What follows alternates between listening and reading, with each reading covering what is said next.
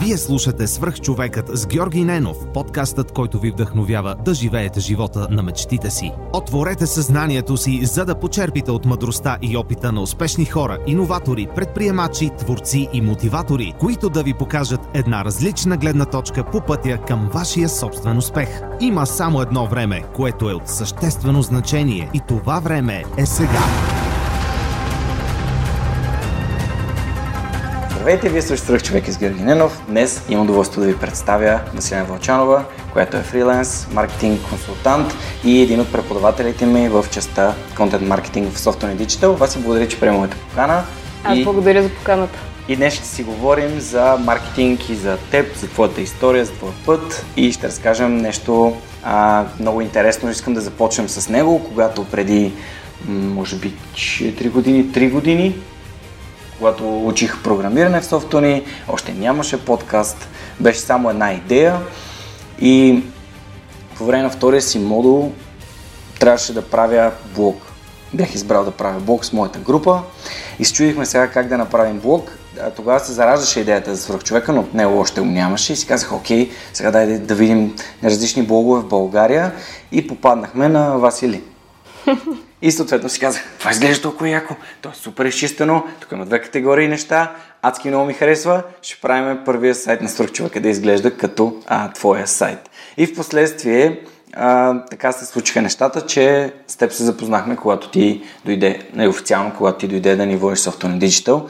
А, така че има предистория преди историята на свръхчовека, свързана с теб и ти благодаря за за това вдъхновение, което си ми дала, създавайки един наистина така изчистен сайт от, както преди малко си говорихме в предварителния разговор, от uh, distractions, от uh, разсейвания, което на мен много ми допадна.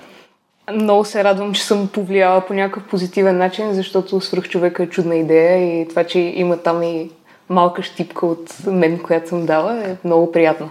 Супер. Може ли да ни разкажеш малко повече за себе си, за това какво образование имаш, с какво си се занимавала преди да, да, влезеш в маркетинга и така? Окей. Okay. Аз се занимавам с маркетинг от вече над 10 години, като основно съм се занимавала с дигитален маркетинг в всякакви му форми. През контент маркетинг, който продължава да ми е любима страст, през перформанс, т.е. PPC, реклама, менажиране на различни бюджети, а, до някакви по-фънки офлайн а, маркетинг формати, тип организиране на събития, нещо с което започнах и което всъщност и в момента продължавам да правя покрай страничен проект, който е свързан с наука, за който можем да си говорим надълго и на широко после. С удоволствие. Всъщност, моят бекграунд е в пиар. Завърших връзки с обществеността в Софийския университет като бакалавър. След това започнах да работя в пиар агенция. Там се занимавахме и с стандартно медийно представяне, и с организиране на събития. Правила съм доста забавни неща от типа на ветроходни състезания, ендуро шампионати и разни други такива забавления, което е много яко. Е, но постепенно а, те нещата малко се случиха случайно. А, аз започнах в пиара, т.е. комуникиране с хора по всякакви форми ми е много интересно и конкретно на бизнеси с хора. И точно в този момент а, социалните медии започнаха да се превръщат в нещо реално. Фейсбук навлезе в България по-сериозно. Даже си спомням, че ам, тогава обслужвахме LG Electronics и съм промотирала смартфони с факта, че те имат приложения за социални медии вградени в тях. Което само може да даде хинт на слушателите за възрастта ми, най-вероятно. И в момента, в който това почна да се случва, включително и в България, нямаше особено много дигитални специалисти, защото никой не беше навлязал в тази сфера. На мен това ми беше интересно и лека по лека започнах да се обучавам и да навлизам в тази посока. След това имах възможност да разгърна този дигитален потенциал в OzonBG, където бях маркетинг менеджер в продължение на почти 3 години. Mm-hmm. Озон.бг всъщност е а, моето бойно кръщене в а, сферата на дълбокия маркетинг, защото там имахме а, свобода и възможност да правим адски различни неща. А, там съм водила целият ребрандинг на магазина, добавихме а, може би близо 10 нови категории, продуктови категории и всъщност го превърнахме от специализиран нишов гейминг магазин в сайт за забавление и свободно време, каквото е в момента. И много ми допада факта, че и днес, следейки развитието, виждам, че те продължават да стават все по-големи и все по-развити. Супер. Аз всъщност искам да благодаря на Озон за това, че дават отстъпка на, на слушателите на Свърхчовека. Доскоро беше само на книги 10% с промокод Superhuman, защото знаеш, че моите гости винаги препоръчват някакви книги. Очакваме от теб да споделиш любими четива и полезни, но отскоро има отстъпка и за другите категории, които го позволяват. Разбира се, нали, това са продукти, които вече не са с отстъпка и без, а, мисля, че беше подаръчните ваучери и игри в предпродажба. Да. Което е супер. Ако искате нещо да си купите от Озон, може да използвате същия промокод Superhuman и да си го направите с отстъпка. Така че благодаря на Озон, че повярваха в мен и толкова лесно и бързо случиха нещата, когато потърсих начин да ви е добре в България, дали някой ще си купува книгите, за които аз и моите гости говорим. Истината е, че до момента може би са над може би 450-500 заглавия са купени с този промокод и ми се иска да вярвам, че по някакъв начин, макар и минимално съм помогнал на хората да се ограмотят, да прочитат готини и готини стойностни книги, които са препоръчени от мен и от моите гости и Озон ми тази възможност, така че им благодаря тук така официално. Супер. Това е статистически значима извадка за факта, че млади хора четат, което е много готино. Ja, благодаря на слушателите, че не се доверяват, защото ако не се доверяха, най-вероятно нямаше да има такава статистика. Да, и, и от Озон БГ, в, в какъв момент реши да, да смениш а, това, което правиш и да промениш? Аз първо в Озон, тъй като собственик на Озон работи с има още няколко фирми, т.е. дялове в тях и така направих първо един вътрешен транзишън към един много интересен продукт, който се казва InnoReader. А, той е изцяло българска разработка и представлява а, Content Reader, т.е. той се базира на RSS, съответно в него може да четеш любимите си блогове, а, включително и Twitter фидове, абонаментите ти за YouTube да влизат вътре и серия други такива неща като покет, само че ам, вместо да селектираш конкретни статии, селектираш цели сайтове. Окей, okay, разбрах. Да. Ам, и реално там, там вече ми беше първия сблъсък с изцяло дигитален продукт и това ми се стори супер любопитно като възможност и като насока, защото а, позволява да се конкурираш, стига да имаш достатъчно добър продукт, да се конкурираш с а, продукти на международно ниво. И няма значение дали това нещо се разработва в Силикон Вали или се разработва в, в София. Виждаш всъщност, че ако имаш достатъчно добър продукт и ако можеш да обясниш на хората ползата с достатъчно добър маркетинг, което е нещо, което мен ме привлече, можеш всъщност да стигнеш, да стигнеш до доста голяма аудитория. И това е пък и нещо, което много ми допадна след това в Енхенсив, където се подвизах до буквално месец преди да запишем този запис. Супер, добре. А в какво се случи, какво научи от а, опита ти в Озон? А, кое е нещо, което според теб е важно и би могла да споделиш с слушателите като така отбойното си кръщене? Озон е много а, трудно място за работа, но и а, супер удовлетворяващо. Защото ам, всъщност причината и за двете, за тези две определения се корени в едно и също нещо. Там ти трябва сам да вземеш инициатива и трябва да убедиш всички останали, че идеята ти е добра. И след това трябва да можеш да го подкрепиш с цифри. А, защото бизнесът е достатъчно обемен, а, че в момента в който видиш, че брилянтната ти кампания на хартия всъщност не работи добре, най-вероятно проблема е в нея. А, тоест, а, имаш достатъчно голям а, обем от потребители, които идват на сайта, достатъчно добра статистика за всички останали продукти, които фигурират там, за да можеш да кажеш, окей, проблема се корени на някакво конкретно място mm-hmm. и можеш лесно да го видиш. А, и другото нещо е, че а, трябва много добре да си организираш времето, защото в подобна вече доста голяма компания ам, има адски много неща за вършене.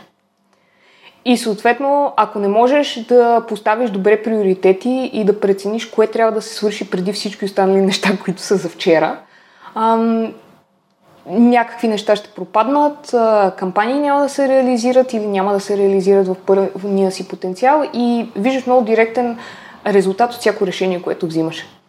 И това беше супер интересно за мен, особено в частта да, да свикна да менажирам времето си и да мога да преценявам кои неща са важни и а, колко бързо трябва да им се обърне внимание. И другото нещо, което ме научи Озон и най-вече а, културата, която е там, а, е факта, че по-важно от клиента няма. А, колкото и да знаеш, че продуктът ти е добър, колкото и да знаеш, че а, доставката ти е бърза, ако клиента не е доволен, това няма никакво значение. И м- Озон много дълго време, включително и при обемите, които мисля, че правя в момента, успяват да обърнат внимание на хора, които имат конкретен проблем. И това за мен беше много, много интересен, много вдъхновяващ урок, защото виждаш, че не е нещо, което просто го пише на стената, ами е нещо, което се случва всеки ден в компанията. Включително ние сме седяли по време на някакви а, промоции в Q4, да на чат с клиенти, да обслужваме хора, да звъним по телефон, да проверяваме поръчки. И това и за мен като маркетолог пък е супер яко, защото ти получаваш веднага много добра информация за това какво е важно за хората, които идват на сайта ти всеки ден и как можеш да говориш с тях ефективно. Което е всъщност нещо, от което много менеджери и маркетинг менеджери в частност имам чувството, че леко се плаща, нали, у, сега ще трябва да си комуникирам с хора директно, нали, аз тук си имам екселите и виждам PPC-то как ми върви и mm-hmm. това ми е достатъчно. Да, аз всъщност а, да задам контекст колко е важно и за мен наистина да, да знаеш, да познаеш хората, с които работиш, е когато звъня на хората в предизвикателството. Защото се обаждам на абсолютно всички лидове, които са дошли от сайта или от някъде и са разбрали за него, а за да разберат те какво, от какво имат нужда и всъщност да изкомуникирам по начин, по който двете страни се разберем дали това, което бих могъл да им предложа, всъщност е това, което те имат нужда. Да. Защото не е идеята, поне за мен лично, и то е чисто морално, не е идеята да, да продаваш на всеки за всяка цена, ами просто да разбереш дали този човек има нужда от продукта, който, нали, поне при мен като такава услуга. А, но нямам, нямам опит с физически продукти, за жалост, но да, подкрепям абсолютно факта, че комуникацията е изключително важна и хората, които са някакси по-високо от те, не, понякога не разбират за, за, за това което хората, които са на, на, на, на линията на, на, на боя, както се казва, и дигат телефоните и а, поемат а, хейта и а, негативните коментари, защото аз съм работил в Customer Service Center и знам, че има хора, които просто се обаждат и то в авиацията, където а, там един ден е ужасно много време. Да. Един ден е буквално а, може да мисля, че неустойките за един самолет, който е закъснял с един ден, могат да започват от 20 000 евро. Само на ден, на ден говорим. А, но всеки човек си има проблемите си и така. Добре. А след което реши от Ino, InnoReader? Да. От InnoReader в Enhensive? Имах а, малък период на други e-commerce предизвикателства в този период, но мисля, че Enhensif е следващото mm-hmm. място, което наистина ми беше много, много подходящо за мен като човек в този етап mm-hmm. на развитие и продукт, в който наистина вярвам. Шаут-аут на Волен, който вече е гостувал в подкаста. Ако не знаете за Enhensif, може да потърсите епизода. А, Волен е много готин и се радвам, че, че ме гостува в подкаста и шаут-аут към моя приятел Алекс, който а, Геновски, който също е петрин на подкаста, така че а, да. Да. А, първо, малък контекст за Enhensive. Mm-hmm. Може би има хора, които също не са чували. А, това е български стартъп, който се фокусира върху това да създаде платформа, която позволява на хората да си направят CV, което наистина с гордост ще предадат, когато кандидатстват за работа. А, платформата, и не го казвам аз, серия хора са го казвали, включително и Марк Кюбън в LinkedIn. Wow. CV-тата наистина изглеждат много добре и целта на Enhance всъщност не е само да изглеждат добре, но и да съдържат информация, която ще проговори на един рекрутър, когато преглежда купчинката с 150 резюмета, които е получил нали, на почтата си. А, мисля, че а, продукта има страхотна кауза за себе си, защото позволява на хора, които иначе може би са супер добри специалисти, имат много силни страни и имат какво да дадат на една компания да могат да се а, да комуникират собствените си качества по-добре. И понякога и да ги открият. А, аз дори съм имала такива много запомнящи се разговори, включително и с мои приятели, които знаеки, че работя в такава компания, са видели, абе, тук може ли да ми дадеш няколко съвета по CV-то. И сядайки да говорим, една приятелка това ми беше казала а, в финалния вариант, поглеждайки си вито, тя самата си беше казала, о, вау, аз съм супер готина. Нали? В смисъл, това е, това е много интересно, защото много хора страдат от такъв, ако искаш го наречи импостър синдром, ако искаш го наречи просто някакво чувство за това, че не са достатъчно добри mm. или пък просто никога не са се замислили за това какво могат да предложат, което не е просто работи само тази и тази дата mm. а, на определена позиция с определени задължения. Всъщност има много допълнителни неща, които са интересни за хора да ги чуят, да ги видят, да ги разберат за теб като човек, включително когато кандидатстваш дадена кампания. Абсолютно съм съгласен. А, всъщност моето и аз съм кандидатствал на доста места и всъщност в един момент установих, че CV-то ми като такова, единствената му цел е хората да ме поканят на интервю. Защото нямам... Мисля, че имам само едно отказано интервю от IBN. Бях казали, че съм супер overqualified за тяхната позиция, а, което беше странно, но като цяло влязали в... Нали, когато си наживо, може да предадеш не само това, което пише на един лист и знанията си, може да покажеш и други неща, които няма как да, да дадеш като енергия, като позитивизъм, като ам, умение да, да общуваш с другите, да се интересуваш от тях и така нататък. Да. че... Там е в момента, в който работиш в такава среда и всеки ден на главата ти всъщност нали, седи този фокус, всъщност откриваш и неща в собственото си био, за които никога не си мислил, че ще коментираш с хора в работна обстановка. Аз, например, в училище 12 години съм била в театрални ателиета. И всъщност това е първото нещо, което човек вижда, ако ми гледа спикър си вито, което подавам, когато кандидат съм за спикър на конференции. Защото всъщност това има огромен ефект върху държането ми на сцена, върху начина ми на говорене, върху, ако щеш, върху жестовете и интонацията, която използвам. А, други неща пък имат смисъл в друг контекст и понякога всъщност сам не си даваш сметка. Например, много често, въпреки серията години опит, които имам в момента като маркетинг специалист, най-интересните разговори, когато някой ми види CV-то, всъщност са отивали около това защо се занимаваш, защо правиш научни събития в свободното си време и защо това е нещо, което въобще те интересува. Mm-hmm. И в момента, в който кажеш на някой аз за развлечение правя събития, следващото, които ще събере 900 човека, мисля, че нали, разговора вече минава на напълно друго ниво. А е много вероятно много хора да изпуснат такива интересни факти, дори да не са с такъв мащаб, просто защото създавайки си вито си мислиш в контекста на каква, какви са нещата, за които някой някога ми е плащал да правя.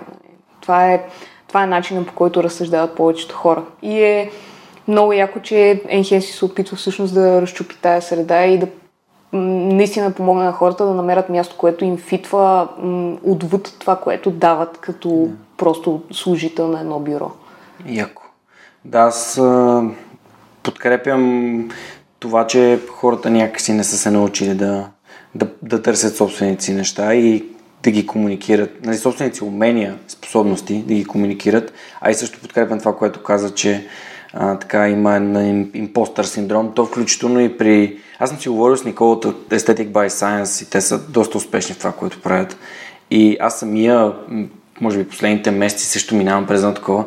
Абе, особено преди ключ, Абе, аз само си въобразявам ли а, някакви такива неща ти минават през главата и това е съвсем нормално, но м- както обичам да казвам, целта, за да си повярва някой друг, трябва и ти да повярваш себе си.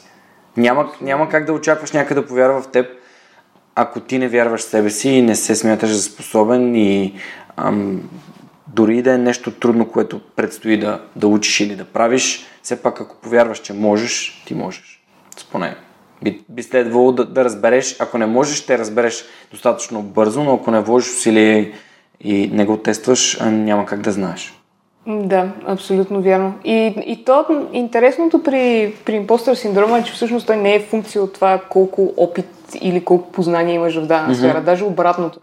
Ам, мен ми предстои юни месец а, да водя един workshop по контент маркетинг в а, Берлин, за който съм доста притеснена. А всъщност а, човек като ме погледна, нали, ти дигаш вежди в момента, като ти го казвам, защото а, чисто на хартия аз а, водя курсове в продължение на колко са там, 3 седмици, 6 занятия по контент маркетинг, много по-задълбочени пред масивна аудитория. Софтуни аудиторията е огромна. И въпреки това, винаги, когато ми се налага да направя нещо подобно, има едно гъще, което казва, «Е, ти сигурно ли си, че има какво да им кажеш на тия хора? Да, така е. А, между другото, като сме заговорили в, за контент маркетинга, исках да те попитам, а, всъщност, нека да, да, да разкажем на хората, които не са толкова дълбоко в маркетинг, какво представлява маркетинга на съдържанието. И може би е хубаво да, да споменеш, че все пак и за твой блог, за който аз вече загаднах. Да. Ам, маркетинга на съдържание, аз често го определям като единствената смислена форма на маркетинга в днешно време, особено в момента, в който потребителя има толкова голяма сила пред марките. Защото, знаеш, в, в среда на едностранна комуникация, когато някой ти говори от телевизора, когато някой ти говори от радиото, аудиторията отсреща присъства, но тя присъства като мълчи. А, докато онлайн днес а, всеки потребител може да излезе и да каже неща и потенциално да бъде чут точно толкова, колкото една марка. А, има серия такива примери. Естествено, най-популярните са от щатите, защото там са големи. United Breaks Guitars. Точно, е, точно за това си помислих. High five, точно за това си помислих и за United Break Guitars. Да, това е, това е една кампания, в която един а, млад музикант всъщност пътува с United Airlines, което е огромна компания и а, те при а, разтоварване мисля, на самолета а, чупят неговата китара. И след това той започва да се разправя с Customer Service, не достига до решение, което за него е правилно или удовлетворяващо. удовлетворяващо да. И пише една песен, която се казва United Breaks Guitars, а, която става абсолютен хит в интернет и всъщност е катализатор на това United доста сериозно да премислят начина по който водят комуникация с потребителите си. А, и при контент маркетинга и работейки с различни компании, всъщност се стараем да предотвратим а, нуждата от такъв катализатор, за да достигнат до идеята, че трябва да говорят и наистина да говорят с аудиторията си и а, да създават връзка с а, потенциалните си клиенти чрез а, съдържание, което за тях а, информира, развлича, кара ги да се замислят или прави нещо друго интересно, а, така че просто да, да създаде тази социална спойка между двете страни. Аз това, което пише в имейл подписа ми е, че помагам на компании да създадат връзка с хората и да скалират тази връзка с дигитални канали, т.е. да могат да я, да я разширят допълнително. И всъщност това е нещо, което се случва в момента с контент маркетинг, основно в дигитална mm-hmm. среда. А това може да включва абсолютно всякакво съдържание от а, писмени текстове, блогове, а, Twitter или каквито други канали се сетим, а, през видеосъдържание, аудио, има много готини бранд подкасти, включително, а, или вебинари, или каквото и друго съдържание излиза от страна на компанията с цел да бъде потребявано от по-голяма аудитория. Супер. Да, защото просто и подкаста попада в тип контент маркетинг. Да, да, абсолютно. И ми беше много интересно и всъщност ние с Сашо даже си бяхме говорили да... Това беше още миналата година, значи съм бил в, Герм... в Германия, бях още. Той казва, трябва да дойдеш да говориш за, за подкаста. Викам, както кажеш, аз да говоря за подкаста е все едно някоя майка да говори за бебето си. В смисъл, дай ми микрофона и мога да говоря колкото кажеш. А, да, всъщност за да направя паралел към това, което ти каза и, и самия подкаст, в самото начало, създавайки го, аз вярвах в а, това, че трябва да се фокусирам върху създаването и натрупването на съдържание. За разлика от... Наскоро слушах Тим Мърбан на гости при Тим Ферис и той разказваше за Wait But Why и разказваше за предишния му опит с а, писането на, на статии и всъщност как е избрал една статия, като е пуснал, тя вече е била вайрал и сайта му вече бил имал супер много хора. Но аз съм човек, който първа се учи как се трупа съдържание и как се прави съдържание и затова избрах да, да съм постоянен в интервюрането на хора. Това ми помогна да си оправя начина по който се изразявам, говоря въпросите, които задавам, това, което ти сподели за твой опит с театъра. На мен пък подкаста ми помогна по този начин и би било нещо, което бих написал най-големи букви на CV-то си, не създател. Подкаст с 140 почти епизода, защото смятам, че това ми е дало адски много и ми е така помогнало да, да развия себе си. И така разнаех, че съдържанието и бизнеса, те си вървят ръка за ръка, но по-добре се фокусирам на съдържанието и, и here I am, 140 епизода по-късно. И бизнесът ще дойде. Бизнесът ще дойде, защото той е нали, следствие. Той понякога, според да. мен, ако не, нямаш съдържание, не, не, не, не, не се сещам за много успешни примери на бизнес, който няма достатъчно съдържание. Поне аз наистина не се сещам на Прима Виста. А, в Лифторифт има стотици статии, в а, BB Team има стотици статии, в, на всички места, където има някаква готина услуга, която включва това хората да повярват в нея, да се доверят, а, има адски много съдържание. Видеоклиповете на, на Никола и Стан. А, просто суп, супер, супер много неща се основават на съдържание и ние си даваме сметка. Аз наскоро, между другото, правих а, а, анализ точно на, на фитнес средата в България и а, различни, различни фитнес инструктори и компании, които се занимават с това. И, и наистина си прав. Няма от, от по-големите имена а, тези, които събират а, наистина голяма аудитория и потенциално, може би, голяма клиентела. Това вече а, е моя догадка. да. А, няма, няма компания, която да... И казвам компания тук условно. Няма, няма инструктор, няма човек, лице, марка или каквото искаш го наречи. Ня, няма а, е, един бранд, който а, да присъства и да, да е много добре разпознаваем и да не работи с съдържание. Като то може да е различно. Mm-hmm. Aesthetic by Science се справя чудесно с фокусирайки се изцяло на визуално съдържание на, на видео. И има, има единици магазини в електронната търговия, това все още се е, среща. Има единици магазини, които са много, много големи, без да се стараят да произвеждат регулярно съдържание, но там вече разчиташ а, на цени, което прави услугата ти просто commodity, т.е. ти нямаш стоеност зад марката, която представяш, или а, разчитат на много добро клиентско обслужване, което можем да твърдим, че а, Customer Experience е форма на контент маркетинг, mm-hmm. която офлайн е интерактивна и работи по различен начин. Не се бях замислил за това, обаче ще си го взема.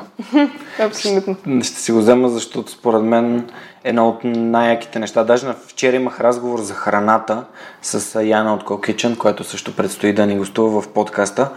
И си говорихме за заведенията в София, които ни харесват.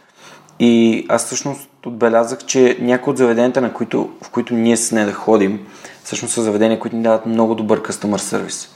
Колкото и да е хубава храната, ако къстъмър сервис е кофти, ние много вероятно клоним към 100% да не се върнем там повече.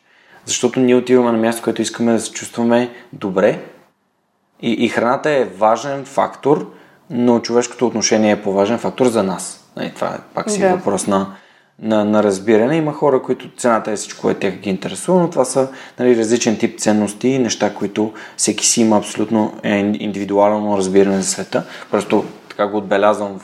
Много интересно, че се заговорихме за това.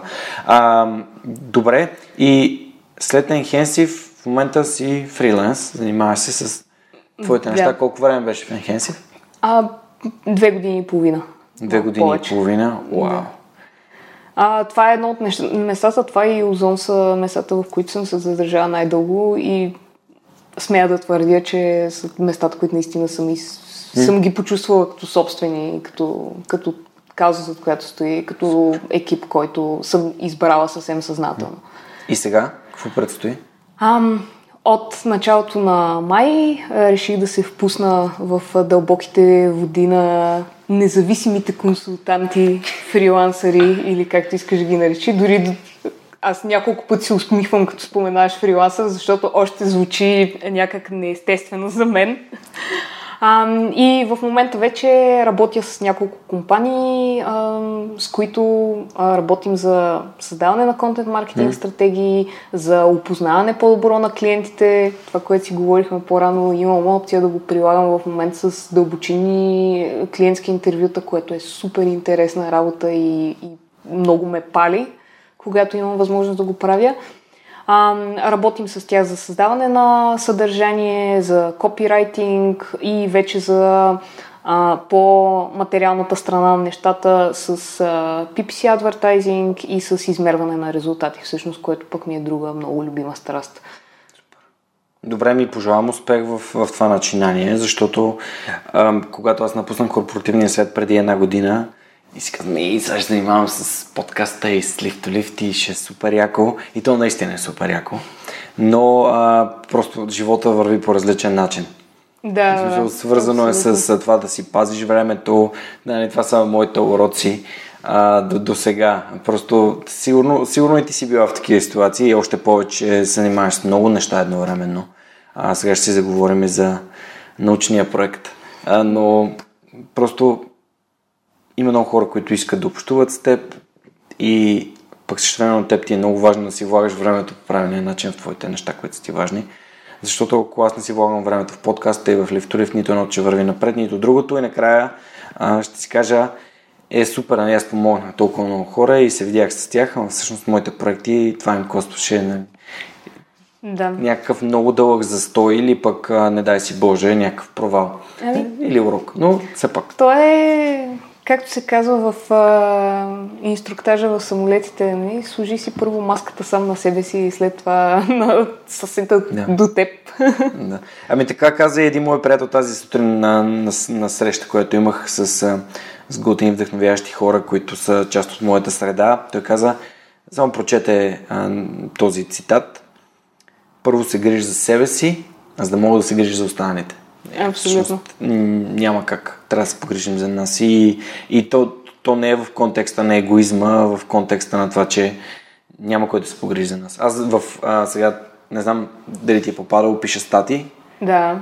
А, между другото, много интересно, а, защото като започнах да пиша статии преди 50 и 6 дни, днес трябва да е 56 в деня, в който записваме, и си казах, и по принцип, ам, какво ми пречи? Да, ще пиша по една страничка и сега, примерно, сещам се в 10 часа вечерта, че не съм писал, съм такъв, а, няма как да не пиша. Сядам и, и почвам веднага за 30-40 минути, изглобявам нещо, което ми е на ум и понеже нямам никакви очаквания към себе си, не очаквам 200 000 човека да дойдат да, да, да четат това, което съм прочел, а пък също време получавам обратна връзка от хора, които това ми е полезно и хем създавам навик, хем а, то, е, то е полезно и ето още съдържание към свърх човек. Допълнително. Да. А това е... Тук каза няколко неща, които много ще се радвам да разгърнем като един а, така, ветеран в блок средата в България, ако мога да се нарека такъв дори хм. сама. Ам, момента с а, нямам очаквания към това, което пише, всъщност е много готин и аз сега го оценявам за себе си, защото аз започнах да пиша блог в а, далечната 2007 година. И причината всъщност да почна да пиша блог е, че имахме в факултета по журналистика, където учих тогава, имахме свободно избираем предмет за а, дигитални медии, което тогава беше нещо ново. Направо като го казвам, това се чувствам като някакво, като динозавър, нали, горе-долу. Но а, говорихме тогава за блогове, коментирахме какво представляват блоговете и аз бях така, супер, това звучи интересно, ще фана да го пробвам. И почнах да пиша буквално е така, защото ми хрумна един ден да фана и да тествам как се случват тия неща и ми беше любопитно. И е, абсолютно, нали, ако кажеш на едно 18 годишно момиче, ти след а, колко години е това по-късно, 12 години по-късно, ще те срещат хора по събития или ще се срещаш с хора, с които си говориш в подкасти, които ще ти кажат, аз теб те познавам от блога ти, а, никога не би ми хрумнало. А, и всъщност точно тази липса на очаквания беше супер освобождаваща и беше едната част от рецептата това да продължавам да го правя 12 години по-късно и да ми харесва. Другата част беше наистина това, че в момента в който изградиш навик и почнеш да го правиш регулярно, не можеш да си представиш реалност, в която ти не пишеш. И, и всъщност това а, дори в момента го усещам заради а, целият процес по транзишън от а, пълен работен ден към фриланс работа, там, забавления с а, всякаква документация и прочее. Не съм имала време да пиша последния месец и половина, но въпреки това, нали, в момента, вече в момента, в който видя някакво свободно време, почват да ме сърбат леко ръцете за клавиатурата. А, имайки предвид, че аз for a living, както се казва, създавам съдържание постоянно за други компании и, и други марки. И, и това, е, това е наистина за силата на навика, можем доста да си говорим. Абсолютно, да. Ами той, той силата на навика работи и в другите неща. Ето ти mm-hmm. за фитнес си говорихме, защото и ти стренеш на лифтолифт, което аз разбрах супер случайно. а, ти стренеш на лифтолифт, аз самия в момента не тренирам в зала силово, но пък ходя на джуджицу три пъти седмично и съм... Е, се трябва да съм на тренировка. Mm-hmm. Няма няма как да не отида. Единственият начин да не отида на тренировка е просто да не съм в София. Да. Това е един, единствения начин или да, да, да, да правя нещо друго, но примерно утре трябва да потом до Бургас с баща ми, където се надявам да запиша а, поне един-два свърхчовешки епизода. И му казах колко трябва да тръгнем. И той каза ми към 9. А, значи мога да отида на тренировка. И той, е, ама ние няма ли да се забавим? Ми, ти кажи в колко ще тръгнем, защото аз предпочитам да си отида на тренировката, защото да, това е част да. от живота ми. И а, втор, по вторичната ми мисъл беше, окей, аз ако се върна в четвъртък след обед, аз ще мога да отида на тренировката тогава и да си компенсирам за срядата, но а, въпросът е, че когато то стане част от живота ти, наистина просто намираш начин да го направиш. Абсолютно. То, и, когато, когато е част от живота ти, то тялото ти го изисква. Нали, е било то мозък или физика и така нататък. Аз, освен, че а, тренирам в зала и тичам доста регулярно. И сега, тъй като две седмици така ми се стекоха нещата, че нямах възможност да изляза да тичам. Mm-hmm. И онзи ден, защото направих някаква по-дълга разходка през парка и гледах хора, които тичат с такава една надежда в очите, нали, ей, чакам другата седмица да мога и аз да изляза да потичам отново, нали, то просто е нещо, което като го, като го видиш някой да го прави, това е, това е моето нещо, това, е, това аз искам да го правя. И много яко, когато и на работа е така. Да, еми това е нали, мечтаната работа. Да. да правиш нещо, което те кефи и то да, да помага на другите. Даже сутринта слушах един подкаст, докато отивах към моята среща, за двете потребности на човека, които са най-силните. Едното е потребността за развитие, а другата беше потребността за, за, а, за принос. Тоест, нали, двете, две неща, които са супер силни в нас, ние да ставаме все по-добри в това, което правим и другата е потребността да, да допринесем. Дали за друг човек, дори за, за, за нашето семейство или пък непознат, или пък животно, или пък нещо. Mm-hmm. А, просто това ни, това ни обвързва и не знам, може би, така като ми каза за на работа, да имаш такива усещания като удовлетворение и да, да те кефят нещата, които правиш, просто се това ми изникна в съзнанието. Да. То е, между другото и с двете неща доста, доста сериозно се припознавам. Преди време, когато правих нов About Page на блога ми, защото минах, започнах да Кажи пиша на английски. Да, започнах да пиша на английски. Васили стана вълчанова.ми. А, и исках да направя някакъв як about page, което изисква все пак да седнеш и да помислиш всъщност какво искаш да кажеш на хора за себе си. И, и нещото, до което стигнах тогава, беше, че всички неща, които правя, дали а, пиша в блога, дали а, водя лекции или пък one-off презентации на събития, дали а, консултирам различни компании и марки, а, всичко това то има един обединящ елемент, който е да мога да предам знанията, които имам и опита, който имам натрупан към ам, други хора. и, и да мога да, да помогна с тези неща, защото е изключително приятно е да видиш, то малко като а, когато помогнеш на дете не само да проходи, ами и да а, свикне да се държи добре на маса. Нали, а, има, го, има го чисто физически елемент, това то, то да развие някаква възможност, която тя си е заложена в него, но има и неща, които надграждат над това. И, и всъщност да, да помогнеш на един човек да разбере всъщност как да комуникира по-добре с а, своята аудитория, как по-добре да представи сам себе си е, и да накараш един бранд да проходи е изключително удовлетворяващо. И то се базира на това да споделяш знания с другите. Добре, а всъщност какви са темите, за които ти пишеш в твоя блог в момента вече? Новия ти блог? В новия ми блог той е фокусиран върху маркетинг и е фокусиран върху нещата, от които а, смятам, че разбирам малко. А, едното е свързано с контент маркетинга, mm. маркетинг чрез съдържание. А, второто е свързано с перформанс маркетинга и измерването на резултати, което ми е много голяма страст, защото постоянно коментираме как в онлайна всичко е измеримо. Имаме абсолютно всички достъпни а, инструменти и ресурси да го правим това нещо и въпреки това все още много брандове не могат да го правят качествено и не знаят как да извадят информацията, която ще информира следващите им решения. А, и а, третата под тема да я наречем, е свързана вече с цялостно изграждане на дигитална стратегия, което включва доста неща. Едното е това да познаваш по-добре потребителите си, изграждане на, на бранд персони, дълбочини интервюта с потребители, една моя техника, тя не е моя, но е много, моя много любима техника, която се казва Jobs to be done, която съм говорила на лекции в собствени серия пъти а, всякакви начини, по които всъщност можеш да разбереш по-добре потребителя и да знаеш какво, какъв е неговия проблем и как можеш да му помогнеш. И вече това нещо се ам, разгръща в създаването на цялостна маркетинг стратегия, което има доста движещи си части.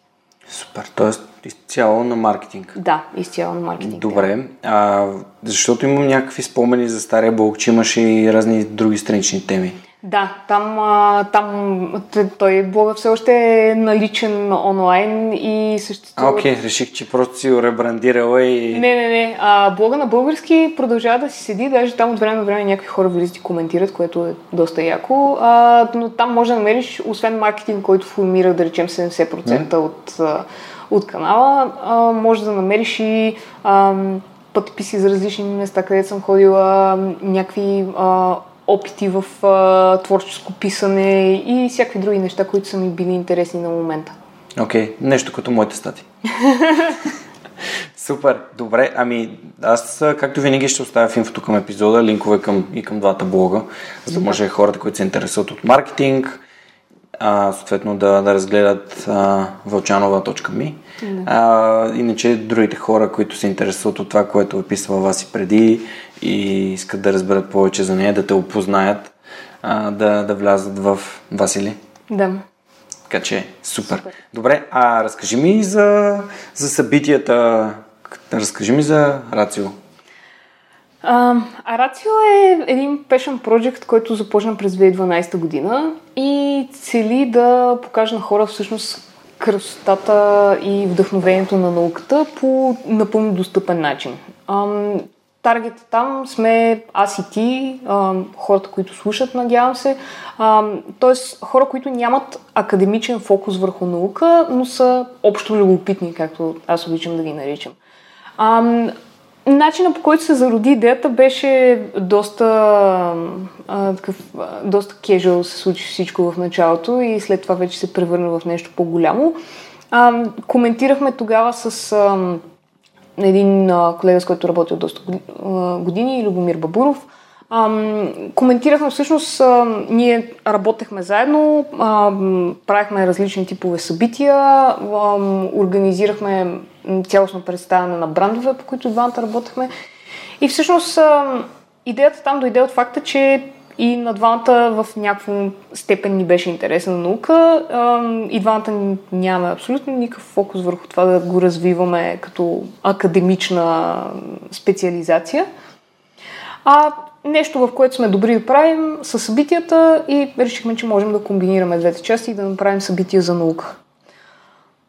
Това се случи 2012 година, 2011 даже, на едни бири в Велико Търново. Но имам визуален спомен за този момент, когато Любо каза, ей, абе, какво ще кажеш да фанеме да направим едно събитие за наука? И от какво ще wow. кажеш? Започнахме с първото събитие през 2012, което беше в Младежкия театър, където събрахме около 250-300 човека. А fast forward до 2019 година, края на май, а, на 15 юни очакваме около над 800 човека в а, София Ивент Център. Има ли още билети? Все още да. Добре, ами а, тогава аз не съм сигурен коя е дата, на която ще пусна подкаста. Би трябвало да е преди 15 юни. Може ли само една секунда да си погледна календара, за да, за да не съм гласуван. Значи с другата седмица имаме епизод. О, прекрасно. А, най-вероятно ще го пуснем на... Не, между другото, можем да го пуснем на 4 юни. Супер. И така да ви съпортна. Просто Супер. да, ако искате да се включите, можете да си вземете билети за събитието. Разкажи каква ще е темата, моля. А, а Рацио по принцип няма една обобщаваща тема и това го правим съвсем съзнателно. Да, какво ще е темата на събитието, като... Да, да. Защото знам, че обикновено има някакви насоки за това. В случая нямаме. А, okay. и, ам, и причината да нямаме е, че ние се опитваме всеки път да събереме диаметрално противоположни части от науката и да ги сложим в една зала на едно място. Защото ако аз от години се интересувам от биология, и дойда на Рачио, има голяма шанс да остана за лекцията, която този път ще представя как функционират лазерите и какво можем да правим с тях. И това да ми стане интересно. И да видя някаква фасетка на науката, която до този момент не ми е била позната и не съм знаела, че ми е интересна. А, мой любим такъв пример беше още на първото ни събитие. Имахме една много готина лекторка, а, а, Сара Сантош, която е в, а, работи в Лондон. И тя се занимава с математика и показва на хора колко е интересна математиката по различни начини. Включително и неща тип там не е вклидова геометрия и някакви сложни истории, за които моят прост маркетинг мозък не може да се разшири достатъчно, за да ги, за да ги разбере. А, и това, което тя беше направила, беше, окей, знаете какво представлява двоична система, всички компютри работ, работят на байнари. Ето и тук е едно готино упражнение, което а, всъщност има и реална, потенциален реален резултат за вас, реална полза. А, едно време, когато а, римските генерали са убивали пленници, са ги нареждали в кръг и са убивали всеки втори. И така кръга се завърта няколко пъти, докато остане един жив, който да отиде да съобщи за загубата на съответната войска. А, тук перефразирам анекдота, така че нали, а, може, да е малко по-различно. И въпросът беше, ако знаеш, че започва кръга да се върти от този човек, къде трябва да застанеш ти, за да знаеш, че ти ще си човека, който ще оживее. И се оказва, че има някакъв начин това всъщност да го пресметнеш на ум, дори при много голяма група от хора. И с такива примери, с такива интересни неща, които на мен никой никога не ми е показвал, аз всъщност разбрах, че математика може да е нещо, което е изключително интересно, въпреки че никога не съм имал афинитет сериозен към, към точни науки. А, и точно това се опитваме да правим с Рацио. Да покажем на хора, че не е нужно да разбираш в дълбочина дадена сфера, за да ти е интересна тя и по някакъв начин все пак да ги запалим за онези теми, които те припознават като свои и да ги накараме след това вече с допълнителни ресурси да намерят информация онлайн, която им е интересна. Искам да те питам, понеже аз самия така разсъждавам доста на тази тема напоследък, защото науката като такава плъзна не само в фитнеса ми, в общо взето все повече и достъпа до информация, достъпа до Google, достъпа до изследвания, метаизследвания и така нататък. Позволява на, на хората да, как да кажа, да проверяват своите хипотези с научна информация. А, как човек, който м- се занимава професионално и то доста дълбоко с маркетинг, който е по-скоро психологическа наука, насочена към човека и неговата, неговото възприятие а, за, за нещата, които ние му даваме като съдържание и защо, се справя с а, науката, където всичко е малко или много някакси ми се вижда като двоична система, един вид това или е така или не е така. Мисъл, как това, това ми звучи като две много противоречащи си а, неща, като, като майндсет, като mm-hmm. как, как, успяваш? Ами, има, има две части от отговора ми. Ам, ще се фокусирам първо в по-интересната. Ам, популярната наука, това, което ние правим с Рацио, всъщност е точно тази пресечна точка между науката като, като ам, точна кодифицирана система и комуникирането на тази наука към по-широка аудитория.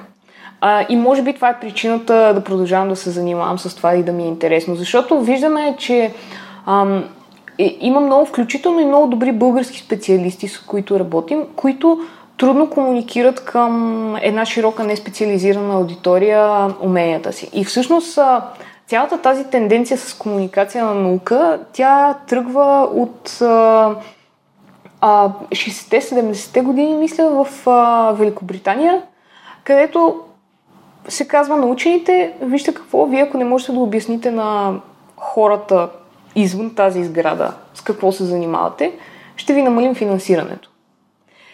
И тогава те им се налага да почнат да комуникират публично а, нови открития и как нещата, които правят вътре в лабораторията, имат значение за теб и мен.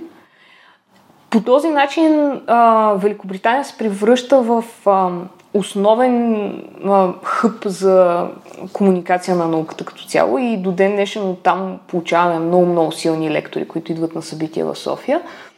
И а, всъщност а, тази пресечна точка, тя е точно маркетинг, ако се замислиш. Тя е начин по който да спечелиш вниманието в началото, тя е начин по който след като веднъж си спечелил вниманието да знаеш къде не трябва да го изпускаш и, и да видиш всъщност какво е цялостното послание, с което ще остане тази аудитория. А, защото много често пък това го виждаме и в, в медии много регулярно и медиите също изгравяват сериозна роля. Излиза изследване, което е а, дава резултати от лабораторен експеримент с 12 мишки, на база на което медия излиза с кафето причинява рак на левия палец, нали? Или нещо подобно. А, и, и тук, тук не може да търсиме проблема само в една точка. И аз го знаех къде е проблема. Нали? щяхме вече да сме го решили и всички да са фокусирани върху наука изцяло. А, тук имат, имат част самите учени, които а, публикуват тази информация по определен начин. Тя трябва да отговаря на стандарт на научен журнал, но трябва вече, когато се комуникира към друга аудитория, да знаеш кой е твоя къстъмър и да си дефинираш посланието по правилен начин. Ам, имат роля медиите, имат роля ам, всякакви образователни институции, като ги включиш. Ще ми се да вярвам, че ние също имаме роля като ам, промоутъри на наука, така го кажем. И се надявам, и виждайки, че събитията постоянно растат като посещаемост, се надявам да сме успели да запалиме и някакви нови хора, които преди това не са предполагали, че наука е тяхното. Супер, ами надявам се, че е така. надявам се, че и подкаста прави също, нали, запалва хората по нещо, което те не, за което те не са знаели, показвайки различни истории всяка седмица. Вие го правите просто в контекста на науката. Да. Един вид. Супер. Това е много яко. И всъщност, да. за да се върна към оригиналният ти въпрос, казах, че отговора ми има две части. А, втората е свързана с маркетинга и с това, че той освен много психология, а, там трябва да имаш и много добре разбиране, особено когато се занимаваш с дигитална среда и вече измерване на резултати. Там трябва много да се пазиш от всякакви евристични грешки, които са свързани с това ти преди това да си решил, че имаш дадена хипотеза и просто да търсиш потвърждение за нея. И аз често а, се улавям, да, често се улавям, че имам такива баяси, такива склонности и в момента, в който почна... Да, когато почна да анализирам резултати от дадена кампания, а вътрешният ми глас казва, ти трябва да видиш какво се е получило в тази кампания. Нали? Но, но трябва като маркетолог да вземеш една стъпка назад и да кажеш, окей, какво не се е получило в нея, как можем да я подобрим и да, да не очакваш просто да видиш, че редизайна на хомпейджа е донесъл по-добри резултати, Ами да си подходиш към нещата с а, отворен ум и да си склонен да приемеш вероятността новия хомпейдж да се представя по-зле от стария. Абе, исках да те питам за парадокса на Сократ. не знам, че нищо не знам. Всъщност, а, понеже наскоро бях писал една статия и ми е много важно хората да мислят. И затова ти зададах и въпроса как се справяш с хора от науката и с маркетинга, защото може би ме, се надявах да инициираме така дискусия, да хората да разсъждават повече. Mm-hmm. И, и баясите и тези когнитивните заблуди ам, са именно такова нещо, което ни пречи да мислим. И десетки примери имам около себе си. Гледам да не етикетирам хората, но, но ми се иска хората, които слушат подкаста, слушателите ми, да, да могат да са по-осъзнати. Тоест, mm-hmm. е, преди две години думата на годината ми беше осъзнатост и това беше супер важно за мен. Просто някак си започнах да разбирам. Няк... Да разбирам, не че знам, ами разбирам.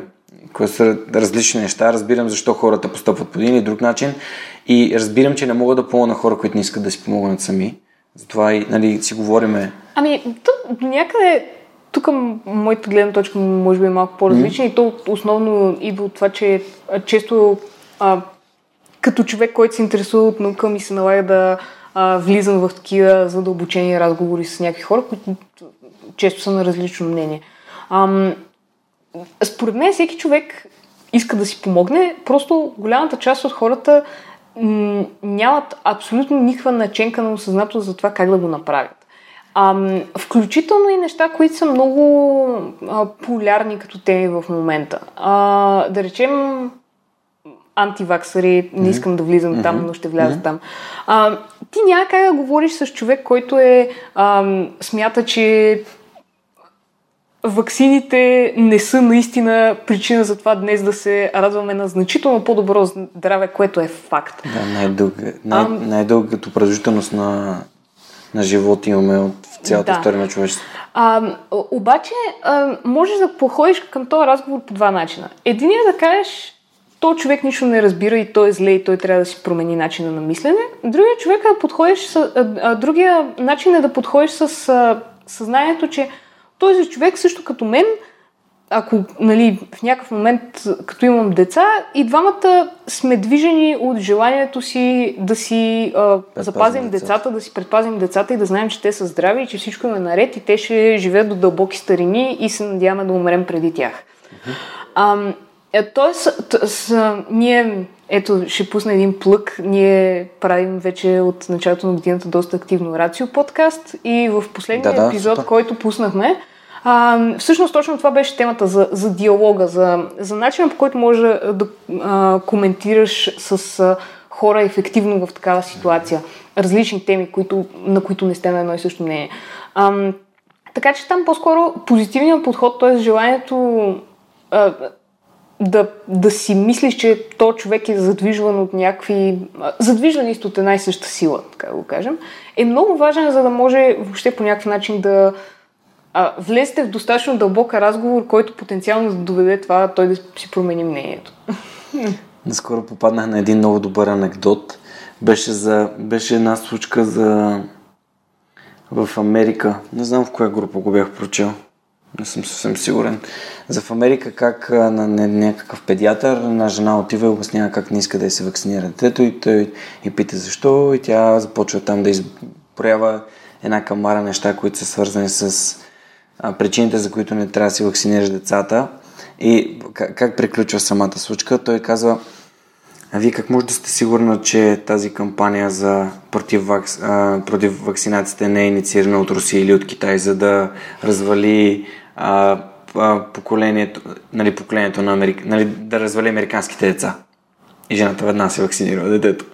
Което, нали, въпрос пак на гледна точка и как представяш нещата. И то просто е анекдот, но ам, да, мисъл, трябва, според мен трябва да се мисли малко повече. Да. А, но, но нещо, което ти спомена за осъзнатостта е наистина вече нещо, което е важно. Защото аз също често се улавям, нали, аз не, не страдам от заблуда, че съм крайно рационална. Не? Често се улавям в ситуация, в която вече в момента, в който сме влязли в разговора, а вече стигаш до момента, в който искаш да спечелиш. нали, което да, не, е, не е правилният подход. Или пък ам, нали, това, което дадох като примери по-малко. Улавям се как искам да мога да докажа, че тази кампания е сработила. Mm-hmm. Ам, и нали, тук отивайки от личностно развитие към Тери Пратчет, а, в а, едни от, а, а, една от сериите на Тери Пратчет от а, серията му книги, там имаше а, нещо, което ми е останало в главата, което се казва First Thoughts and Second Thoughts. Е, и имаше, нали, Third Thoughts, които са First Thought е нещо, което си мислиш в момента. Second Thought е се опитваш да наблюдаваш начина си на мислене и да мислиш върху него. И, и всъщност, нали, взимайки от а, комедийния фентази жанр, нали, заемка, нали, трябва да имаш такава, такава втора, втора бариера на мисленето и всъщност да, да не страдаш от самозаблуда за това, защо дадени неща те мотивират или не. А т.е. да мислиш как мислиш? Да. Супер. Това е много интересно. Като сме заговорили за Тери Прачет, разговорът отива и към книгите. Всъщност, има ли книги, които би искал да споделиш или препоръчаш на, на слушателите на, на Свръхчовека? Ами, защото си говорихме вече и известно време за, за обучение, образование, наука и така нататък. Има една моя любима книга, която ми я беше препоръчал му преподавателка в училището, която продължава да ми е много любима и тя се казва Дзен изкуството да управляваш мотоциклет. Да, да поддържаш мотоциклет. Все тъй ще стане. А, да, на, на Пърсик тя е, тя е много интересно. А, има много интересен фокус точно върху тази част. Всъщност, каква е каква е ролята на, на обучението или на образованието в а, живота на човек и как знанието всъщност може да е само по себе си, което много, много ми харесва и много ме вдъхновява. А, така че това е, това е нещо, което бих препоръчала. В момента чета Atomic Habits на Джеймс Клиер, както ти наскоро ме беше издебнал във Фейсбук. А, и, и тя е м- страхотна книга, защото е подредена много а, систематично да го кажа. И адски ми допада това, че всъщност тези неща, дори да ги знаеш, е хубаво да, да седнеш и да ги, да ги прочетеш на куп и да видиш те как работят заедно ам, едно с друго. И третото нещо, което ще препоръчам, защото три е магическото число, а, се нарича Designing Your Life. Е заглавието на книгата. Не съм сигурна, не, не съм срещала да има превод на български. А, но тя е доста повече от книга, тя е нещо като мини workshop, през който минаваш сам. И всъщност на мен ми е доста полезна а, за това да... И беше ми доста полезна и продължава да ми е, защото се връщам регулярно към нея, за това да, да мога да намеря пулса на това къде се намирам от гледна точка на мотивация, от гледна точка на лично усещане за успех, от гледна точка дори на това как се развиват mm-hmm. връзките ми с близки приятели и серия други такива неща. Свит. Ами намерих в Goodreads. Да. Бил Бърнат и Дейв Еванс. Да. Яко. Добре. Ами за първи път е препоръчам в подкаста.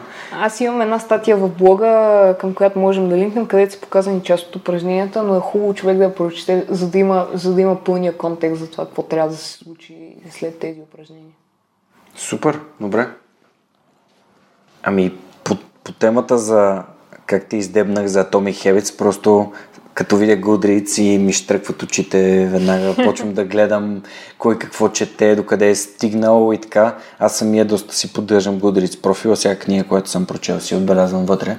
И Atomic Habits е една от може би имам 3-4 книги, които съм слушал по няколко пъти, тъй като аз имам и имам на аудио, а другите са Влиянието на Чалдини, Extreme Ownership на Джоко, Pitch Anything на Oran Club, което е за презентиране, но Atomic Habits е... А, Raise Your Game, между другото, наскоро също я слушах. Поне два-три пъти съм я слушал. Тя е в контекста на спорта. Okay. А, доста, доста интересна. Да, в Goodreads профил. Между другото, аз може би е удачно да почна да си пускам Goodreads профила под епизодите, за да може хората да, да. да виждат какво чета аз и какво мисля за книгите. Аз съм доста положително настроен към книги. Ам, имам такъв, а, такова възприятие, че дори да е най-гадната книга на света, да е най-лошо написаната книга на света, аз мога да си взема нещо от нея. И ако подходя по този начин и за събитията, на които ходя, и, на, и за срещите, на които ходя, и на, за книгите, които чета, ако има едно нещо, което мога да си взема от тази книга, би, би било, нали, било то а, какъв тип книги да не чета повече, Mm-hmm. това е окей. Okay. За мен. Има, има нещо вярно, но а, аз тук, което можем да си поспорим така, защото mm. деца вика едно радиопредаване не е същото, ако двама човека не спорят. Ам, тук това, което, което е м- мен понякога ме притеснява е когато хора са твърде позитивни и забравят да кажат някакви неща, които могат да се подобрят на места. Е, не, не. Така че... А, Това е ясно. Да. Ако, ако, ако познавам хората, които пишат, например, за а, моите приятели Велизар и доктор Бобех написали мисия, мисия онлайн бизнес, за тази книга аз им дадох доста обратна връзка, как могат да подобрят така, че да изглежда по-професионално, по-добре на някои от думите, които да заменят а, вътре, но, но като съдържание имаше неща, които можех да си взема, т.е. Mm-hmm. А, и също времено как да им върна така, че да това стане по-добро. И за събития също това въжи много добре според да, мен. Да, за събития е... Аз от, от името на дългогодишен организатор мога да го кажа, най- най-ценно ни е винаги да чуем хора да кажат това може да се случи по такъв и такъв начин това да, да изглежда по-добре. Като естествено, като да ти, кажат това беше много яко събитие, това е допълнителен плюс, нали? Да. Само, само да кажа, ако, понеже според мен тук влизаме малко в темата за обратната връзка, обратната връзка е хубаво, дори дали е положителна или отрицателна, да има някаква конкретика. Защото ако няма конкретика, О, да. изглежда като гол хейт.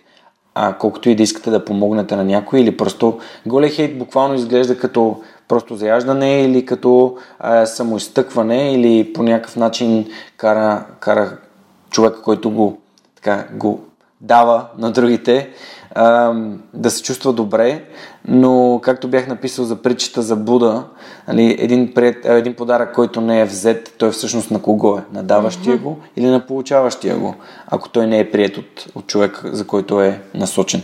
Така че, а, ако кажем, подкастът на Георги не ми харесва, защото техническото ниво не е достатъчно добро или защото има, Георги има говорен дефект или защото Гостите са скучни. гостите са скучни, например, да. Тогава би било конкретно. Но е, то подкаст не струва. А, да, мисъл, разбирате за какво говоря. Това въжи за абсолютно всичко. То, това, е, това е и интересна тема, влязохме тук без да сме го мислили предварително, но а, е, е много готин съвет и, и когато даш обратна връзка на хора, включително и в работна ситуация. Мен, аз, както казах, имам немалко години професионален опит и въпреки това а, наскоро всъщност са ми се а, отключили някакви познания за това как по-ефективно да мога да комуникирам с хора и как а, тази обща комуникация да е полезна и за двете страни. И, и обратна връзка е нещо, което много малко хора умеят да дават правилно. Смея да твърда. И едното нещо е това, което ти споменаш за конкретиката. Другото нещо е това да, да отделиш а, коментара към дадена ситуация или към дадено действие от човека, на който го даваш. Нали? Защото там е важно да кажеш... Да, така. в тази конкретна ситуация за аз отново нали, връщайки към маркетинг, докато подготвяхме тази конкретна кампания, това и това не ми хареса как го направихме. Което може да е твоя вина, може да е моя, може да е съвместна. Нали? Но, но не търсиме нали, кой от двамата е грешен, търсим действието, което трябва да се подобри някъде. Или ситуацията, която трябва да се случи следващия път по различен начин. И друго нещо, което на мен наистина наскоро ми светна като кружка и то през личен пример на една моя вече бивша колежка, е това да, да помагам на хора, като им обясна как аз бих направила нещо, без непременно да очаквам, че те ще го направят по същия начин. Ам, и, и, това е, и това е много ценно, защото ам, често ми се случва дори в момента да коригирам а, копи, включително по различни маркетинг кампании и различни типове съдържания, включително и приятели, които просто ми пишат с молба за съвет. И, и аз съм от тия проверяващи в кавички, които минават през целия текст и след това може да очакваш, че на 60% от нещата ще имам някакъв коментар. А, като той трябва да е структуриран по такъв начин, че да даде, наистина да дадеш предложение на човека, а не да му кажеш как точно трябва да го направи или да му дадеш готово решение. Защото тогава, тогава вече имаш среща на умове от двете страни. Защото ти като кажеш, аз бих го изпълнил по този начин или крайната ми цел би била тази и тази, тогава човек може да го реализира по начин, който всъщност ти въобще не си се сетил за него и е много по-добър като решение от това, което ти би предложил като конкретика. И, и също оставя на човека, на който даш обратната връзка, възможност да се усети като действащото лице в ситуацията и като човека, който взима крайното решение, което е много важно.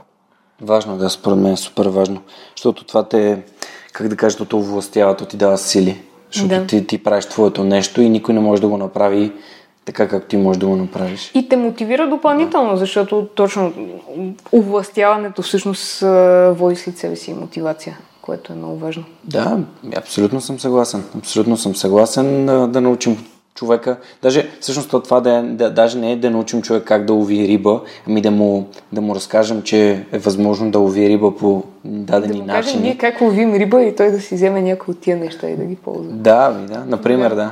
А, сега, между другото, сме да гледаме Лост и там ловят риба и веднага, веднага, веднага включи на ловенето на риба. А, добре, вас аз искам да те питам, понеже правиш толкова много неща едно време, но как успяваш, как успяваш, как се справяш, как си, как си правиш тайм менеджмента, как си управляваш времето, как си управляваш задачите? Аз а, преди, преди известно време а, работех с а, едни много умни хора и това, което научих от там беше, че а, всъщност не ти трябва непременно тайм менеджмент, трябва ти е енерджи менеджмент.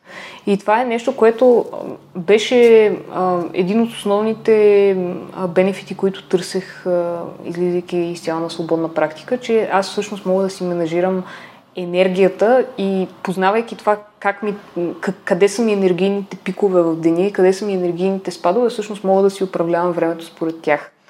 А, какво имам предвид? Аз а, продължавам и в момента за ужас на много мои познати да ставам в 6 часа а, сутрин в а, 90% от времето, освен ако нали, няма някакъв извънреден случай. И да си върша най-продуктивната работа в периода между 6 и 10. А, това е времето, в което пиша дълги текстове, времето, в което се опитвам да а, създавам неща, така да го кажем. Предполагам, че преди сте говорили за Maker Time и Manager Time и за разликата между двете. Тоест време, в което създаваш неща, време, в което ти е фокусирана креативна работа и време, в което се занимаваш с някакви странични задачи и комуникираш с хора, администрираш и тъна. В момента, в който изтече този часови диапазон, аз знам, че след това мога да фана си направя една почивка, да изляза да тичам или включително и в момента да отида и да свърша някаква работа, която ми е странична.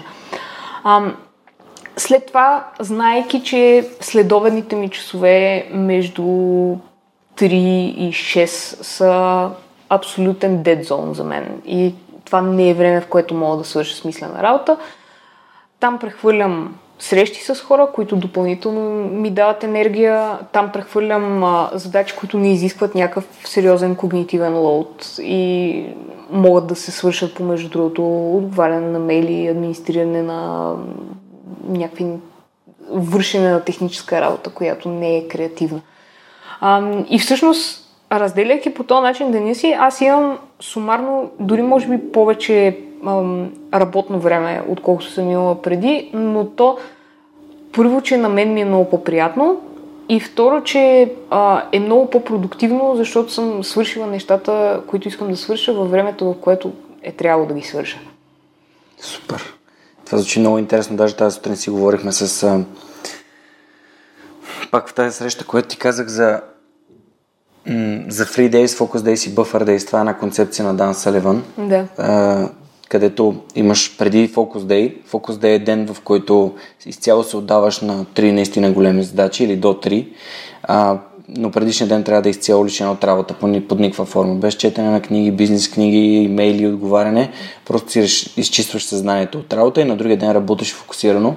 И в тези в третите дни буфер дей, с тях си правиш някакви такива задачки от типа на отговаряш на някакви имейлчета, кореспонденции и задвижваш тези неща, но а, все пак Дан Сариван и неговата мрежа от предприемачи е на няколко така светлини години, не, не светлини години, ама доста така напреднали.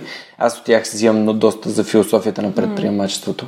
А, но ми беше интересно да те питам, защото всъщност аз наскоро за рождения си ден получих подарък, а, който беше такава сесия за, за продуктивност и а, това беше от Силвина от Супер Продуктивност.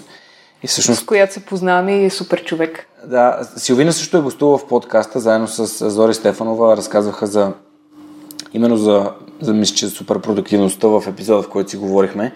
И тя всъщност под формата на консултация ти помага да, да си организираш по-добре задачите, времето, инструментите, които използваш. И това много, много ми помага. А, на мен лично ние разделихме го на, разделихме го на две. Първо си взех а, първата част, работихме за събиране на задачите, изриването на задачите, събрах всички задачи и се чувствам доста по-организиран. Ако ми видиш календара сега и календара преди, всъщност, веднага ще видиш разликата. Така че ако някой от слушателите иска да, да си вземе ако, личен, лична консултация с Силвина, може да го направи на линка, който ще, който ще публикувам в, в епизода или просто да отиде на, на следния bit.ly линк, който сега ще ви прочета. А, то е bit.ly наклона черта superhuman тире продуктивност. Ако не го намирате, разбира се, може да ми пишете. Като ам, ще се радвам на обратната връзка, разбира се, ако това ви е било полезно или просто да, да ми споделите за, за, за вашия експириенс, за вашия опит с, с нещата на суперпродуктивност. Ами, да, мисля, тайм менеджмент е интересно нещо. Аз го ползвам. Календара ми е най-важен. Да. Но не се бях замислил така да си блокирам времето, както... Ами, то е, а, както повечето неща в живота, това е методология, която признаха за своя, като пробвах и други различни неща.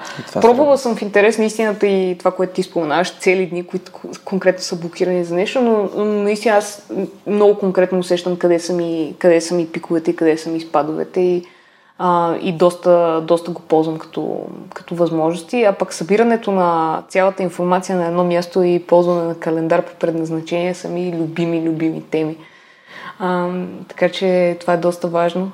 И най-якото за продуктивността в интерес на истината е, че дава отражение на абсолютно навсякъде. Защото ти, ако, ако не се чувстваш добре в момента, в който работиш и създаваш някакви неща, това има отношение и върху а, чисто физическото си здраве, върху връзки с хора, върху лични отношения вкъщи, върху каквото друго може да се сетиш и като такъв а, човек, който е минала през един-два бърната, нали, вече в момента, в който обърнеш внимание на нещо подобно, всъщност а, виждаш колко, колко голямо значение има навсякъде и как не, не се усещаш в момента, в който се случва, че причината всъщност да си изнервил на котката въобще не е в...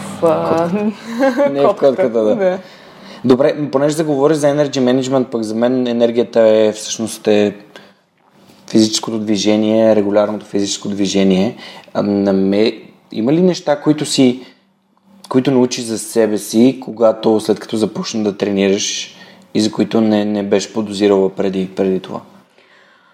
О, със сигурност. Ам, Първото нещо, с което ще отворя темата е, че аз по принцип не съм от тия деца, дето постоянно са търчали нагоре-надолу нали, и са, са били супер хепи. Мене часовете по физическо в училище ми бяха най-скучното и досадно нещо от цялата програма и единствената ми четворка за срока е физическо. Wow. така че, нали, давам някаква представа. Аз започнах да да се интересувам от спорт и да съм по-активна, чак в момента, в който навърших 18 години, горе-долу в, в този диапазон. И тогава, а, в интерес на истината, по-скоро в началото нямах, а, нямах здрава връзка с, с тренировки, защото по-скоро го разглеждах като начин да успея да си вляза в абитуренската роклера по начин и да изглеждам по начина, по който предпочитам. А всъщност, тренировките дават много повече неща. И наскоро някъде ми попадна, мисля, че покрай кампанията на Майко Мила и с Лазар, а, много ми хареса сентенцията, че всъщност силните жени са по-красиви от слабите жени. И, и всъщност, нали, това като го прочетеш си такова, ага, точно това исках да кажа, нали? Защото регулярното трениране, то не ти дава просто това да се чувстваш по-добре, да имаш повече енергия.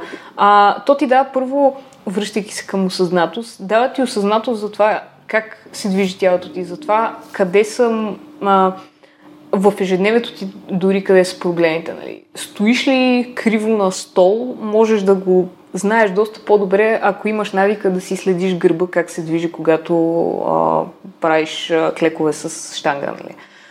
А, и второто нещо, което ми даде всъщност е а, едно много приятно а, самочувствие, че аз мога да правя неща с тялото си, което не съм участвала, очаквала, честно казвам, да получа от, от регулярни тренировки. Защото в момента, нали, в момента в който а, Крис ми каже дай да пробваме тук 75 кила и реакцията ми е ми дай да пробваме. Worst case сценарио, просто няма си довърша серията, нали? това не е нещо страшно, докато преди съм разглеждала нали, всяка форма на физическа активност, която ми е непозната, като нещо, което е малко такова, аз сега дали ще мога това да го правя, а, дали ще се изложа, нали, дори до такава степен, нали, защото хората перфекционисти като мене, често голямо притеснение дали а, ще се изложат и ще направят нещо грешно, което в тренировките много бързо се изчиства.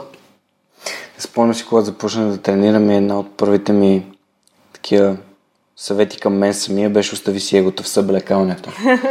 а, и да, наистина има хора в фитнеса, които гледат и обсъждат другите хора, но такива има и по улиците, има и в кафетата, има и в ресторантите, има и навсякъде.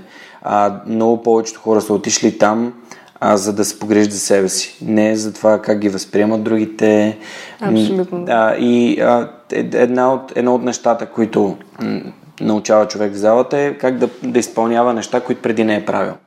Аз самия не можех да, не можех да клякам добре, нямах никаква мобилност, не можех да дърпам тяга, а, как, не можех да направя едни 20 лицеви опори наведнъж. Просто и живота ми се промени.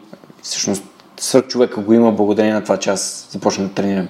И фитнеса беше нещо, което на мен ми даде, може би, най-много. И енергия, mm-hmm. и, и тонус, и самоувереност, и ам, а самоувереността вече пораства в и в отношенията с другите, с близките ти и така. Okay. Така че затова исках да, да те попитам и при теб как, как си, понеже виждам, че имаш тази осъзнатост да се наблюдаваш в процеса и ми беше интересно как.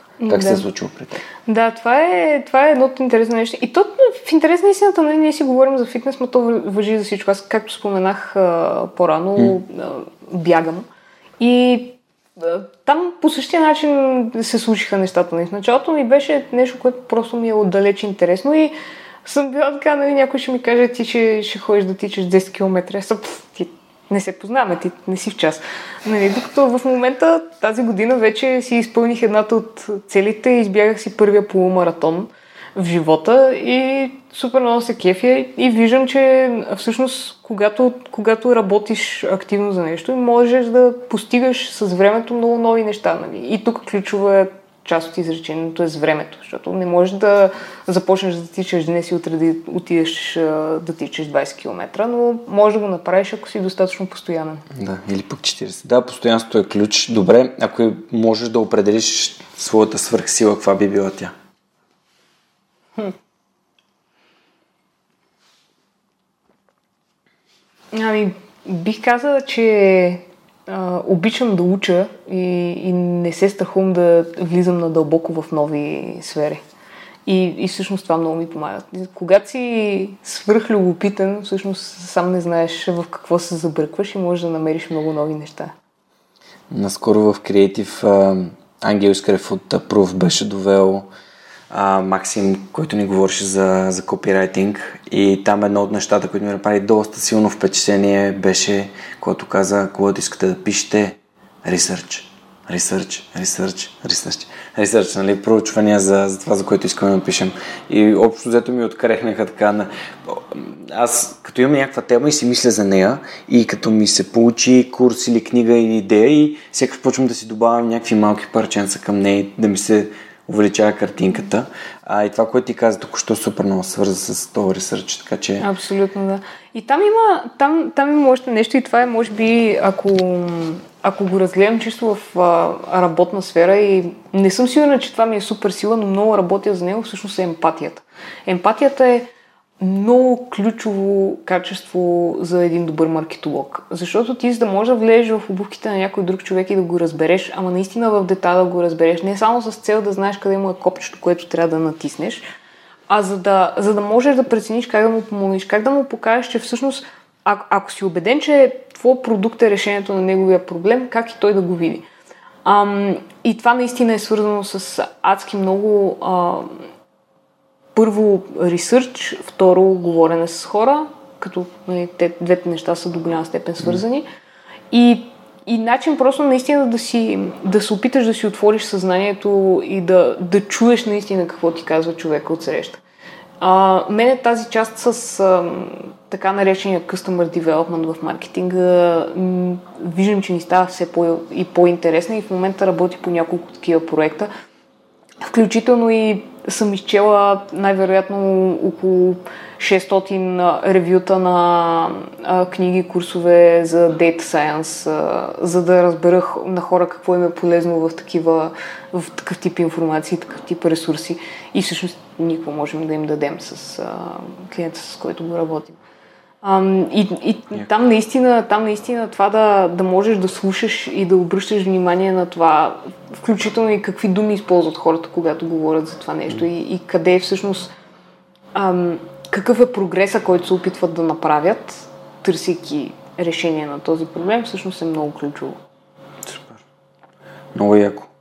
Ами, добре. М- ще дам възможност да ми зададеш един въпрос, който Примерно би искала да, да знаеш отговора или да, да видиш как бих, как разсъждавам над някаква тема. Сещаш ли се за нещо, което би искала да ме питаш? Когато мислиш за въпросите на гостите си, как ги подбираш? Как, мисля, как подбирам въпросите за гостите си? Да. Ами на мен ми е много важно, м- когато си говоря с госта, този разговор да е напълно автентичен. Както сега сме седнали, говорим си и аз обичам да си представям, че тук са седнали едни хора и те ни слушат как си говорим, буквално като а, в а, предания от типа на Impact Theory и така нататък. но, с, а, но без тяхната интеракция. Така си представям и докато аз слушам подкасти на други хора. Просто си представям, че аз съм седнал там и си ги представям как те си говорят и аз седя и ги слушам. И в тази връзка ми е много важно въпросите да водят разговора, който ние, ние провеждаме. В началото, когато още създавах подкаста, имах така някакви идеи, след това започнах да записвам въпроси, кои, кои книги би препоръчал, а, какво за теб е успеха и така нататък, но и получих една обратна връзка, която беше, че последните ми примерно 10-15 епизода с един и същия епизод, само че с различни гости. това ме накара да, да, да разбера, че първо много по-важно да, да оцеля и да успея да, да хвана нещо, което човек е казал и да опитам, добре, защо мисли, че това е така? Или защо ам, както защо науката е важна за теб, как общуваш с хора на науката, които са нали, малко или много байнари, нали, те гледат едно и нула, това е наука, това е не е наука, това е а, И от другата страна психологията, която е неизмерима наука по един или друг начин. Това е наука за, за мисленето и всъщност не сме стигнали там да знаем, окей, да, като направиш това, този човек 100% ще реагира по този начин. И, което mm. пак е малко така... М- не знам, така, такъв пример ми дойде да, да използвам. Просто ми е важно разговор, по-скоро ми е по-важен самия разговор, отколкото въпросите. Okay. Така, и така бондва много по-добре с човек, така се свързвам много по-добре с човек, защото говорим за това, което за момента говорим, а не вървя по един лист на въпроси, които са окей, okay, чек, чек, чек. Mm-hmm. А енергията ми е важна. Важно ми е, не знам дали ти забеляза, но мен ми направи много силно впечатление, когато започна да говориш за контент маркетинг и така, повиши си, повиши си тоналността на гласа. Просто видях, в смисъл някакси видях, нали, в кавички, кои, кои са нещата, които са интересни за теб. И mm-hmm. ми се иска да вярвам, че хората, които слушат, за тях ще е много по-интересно да усетят енергията, на, на които, която с госта генерираме от разговора и не толкова конкретния отговор на въпросите. Това е малко като ловенето на риба. за да може те да се препознаят в, в, някои от, в някои от моментите и не е сигурно дали ще се препознаят от това, че са morning person и стават рано. А, както обичам да казвам на Бенджамин Франклин, любимия ми цитат, early to bed, early to rise, makes man healthy, wealthy and wise. а, да, но аз също съм а, рано пиле и ставам също доста рано, старая се към 5 да съм станал, тук днес станах в 6.30, явно съм си снузнал армата по някакъв начин, но като става 6.30 нормално, нали, вече на спан, а, в 5 часа ти е така чаленджа, а, който утре мисля да, тръгна да си снузвам телефона, да си кажа, okay, if you snooze, you lose, и да се надъхам. Да, просто някакси се опитвам да, да, из, да изкарам енергия, а не, не отговор. Okay. Това ми, е, това ми е целта и може би това прави моят подкаст мой. Сякаш да не е не е всичко, не всичко е за, за, за стоиността, чисто като най-якия цитат и най-якия отговор и най-якия пример. Според мен много от хората се припознават просто в трудностите, в а, нещата, които а, гостите споделят, като например Никола от а, от Серпак разказваше за това как е брал чесън в Гърция, който беше за мен един от вау моментите на подкаста до тук. А, Краси Георгиев разказваше как е щял да скочи от някакъв мост в Темза, да се самоубие. А и след това как е направил първия си, как избягал първия си маратон и си е казал, вау, аз съм избягах първия си маратон, аз съм един малък супермен, мога всичко. А, Боряна Герасимова разказваше за това как се е преборила с, нали, с а, с заболяване, което за мен беше супер, супер силно. А, Марто Попов от Interactive Share разказваше за, за това, че 10 години е бил наркоман, нали, той си самоопределя като наркоман на хероин, от тия най- mm. най-долните, нали, венозно взимащи наркомани и всъщност как е успял да, да, какво е успял да научи в този процес, как е успял да се измъкне с още 5 години на метадон и така. И включително до момента, в който е взел решението ам, да, окей, нали, смисъл, какво правя? Аз имам mm. някакъв успешен бизнес и, и защо се връщам там. Ам, и така, някакси не, не всичко е доверни. То няма верен и грешен отговор. Това се опитвам да покажа свърх човека, че свърх човек живее всеки един от нас. Просто трябва да повярваме в себе си и да, да потърсим повече от нещата, които ти определи, като си намериш и работа, която ти носи също удовлетворение. Да, именно за мен това е свърх човека и лифт-лифт. Това са нещата, които ам, за мен са м- хем ме развиват, хем давам принос. Буквално. Mm. Определен ги като две ски, нали, на които се паразалям и които така ме спускат надолу по склона на живота и се уча да уча се как да ги управлявам по-добре и как да се спускам по-бързо и ам, как да давам повече. Така че, мерси, въпросът беше доста интересен. Не знам дали успях да ти отговоря. Мисля, че да. Да, да. и м- когато започвах подкаст, си казах, аз не искам да съм журналист, аз не съм журналист, това ми е USP, нали, това ми е Unique Selling Proposition. Аз не задавам скандални въпроси, не търся някакви такива запомнящи се шокови а, неща, които са извадени от контекста и макар, че тук пуснахме една снимка на Крис с Бате Бойко, което беше супер забавно и много се, забав... много се забавляхме с този колаж. М- имах само един, само един дислайк на страницата, което за мен си беше супер. А, просто показва, че хората мислят. И в този ред на мисли, когато случва ми се много пъти да слушам интервю по радиото. И в интервюто по радиото е аз си го определям като един пинг-понг. Просто при пинг-понга знаеш, че имаш една регулярност на движенията, понякога някой изчаква топчето да ти е малко по-далече, за да го върне, но в подкаста е по-скоро ам, така, имаше една игра, да се хвърля една топка и всеки споделя. И ти можеш да държиш топката колкото си искаш. За мен не е важно тя да се върне при мен. А пък при, при, радио, при телевизионните и радио интервютата е едно пинг-понг, пинг-понг, въпрос, отговор, въпрос, отговор, въпрос. Аз не, не мога час и половина да си взема въпрос и отговор. Защото няма да генерира нищо. Ти, представи си, че отговаряш на един въпрос, ти говориш за рацио и това колко ти е интересна науката и отиваме нагоре и ти разказваш как последния път някой разказал супер яко нещо за лазерите и аз добре сега ми разкажи за ей, какво си нещо съвсем различно. Mm-hmm. И енергията ти отива на тотално различно място и ти вместо да те взема от там, където сме и да, да отидем добре, а защо и да, да влезем в някаква дълбочина и да отидем на някакви висини, ние всъщност се връщаме и айде сега наново пак почваме да градим наново енергията на разговора и, и така. Супер. Това между другото, не случайно те питам, защото, mm. както казах, аз се занимавам с Customer Development и, и всъщност водейки интервюта с хора, които са в а, тотално различни м, сфери и пътеки на живот и всякакви такива неща, понякога сама се изненадвам докъде може да стигнеш, ако а, слушаш и реагираш на човека, с когото говориш и всъщност колко много можеш да научиш за него. Включително клиенти с, а, не, не мои клиенти, т.е. Не, не бизнес партньори, а, а клиенти на дадени марки, с които сме работили, които, не, знаеш, аз не, не работя с, в момента с клинични психолози. А, ти клиенти не са свикнали да си споделят с брандове неща в детайл. Нали? И съм чувала някакви страхотни истории относно това като започнеш от това за, до,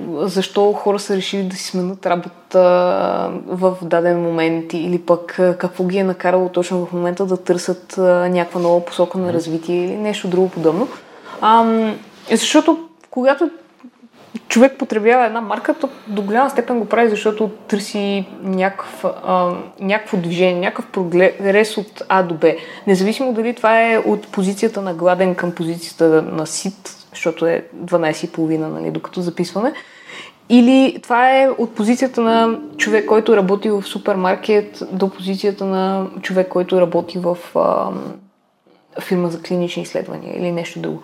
А, и, и винаги а, брандинга нали, до голяма степен се движи от тази идея за прогреса. И всъщност, за, за, за да стигнеш до детайла, за да разбереш човека от среща, трябва много добре да го слушаш и много добре да задаваш въпроси.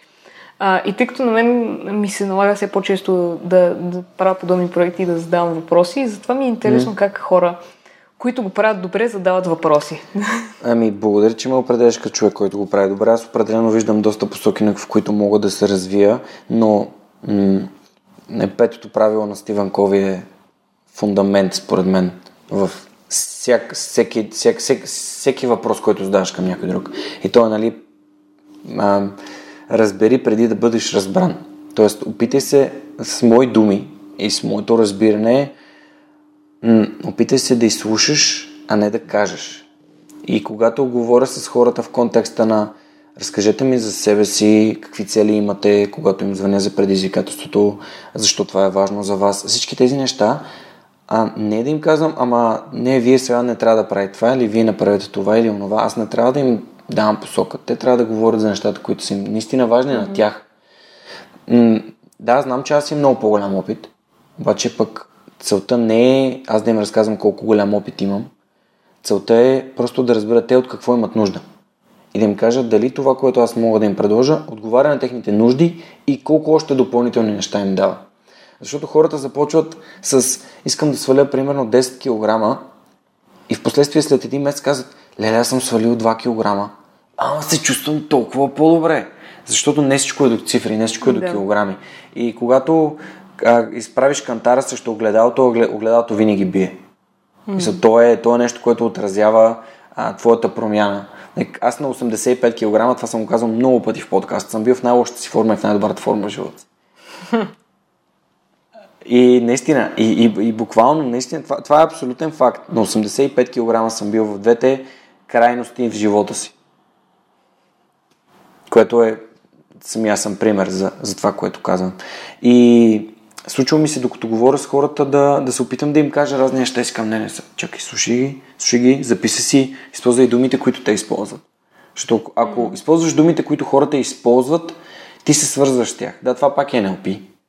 В смисъл, ти един вид, м- те казват думата а, преумора, ти после не им казваш, че нямаш енергия, че нямат енергия. Ти им казваш, че те се преуморяват, че те изпитват да. преумора.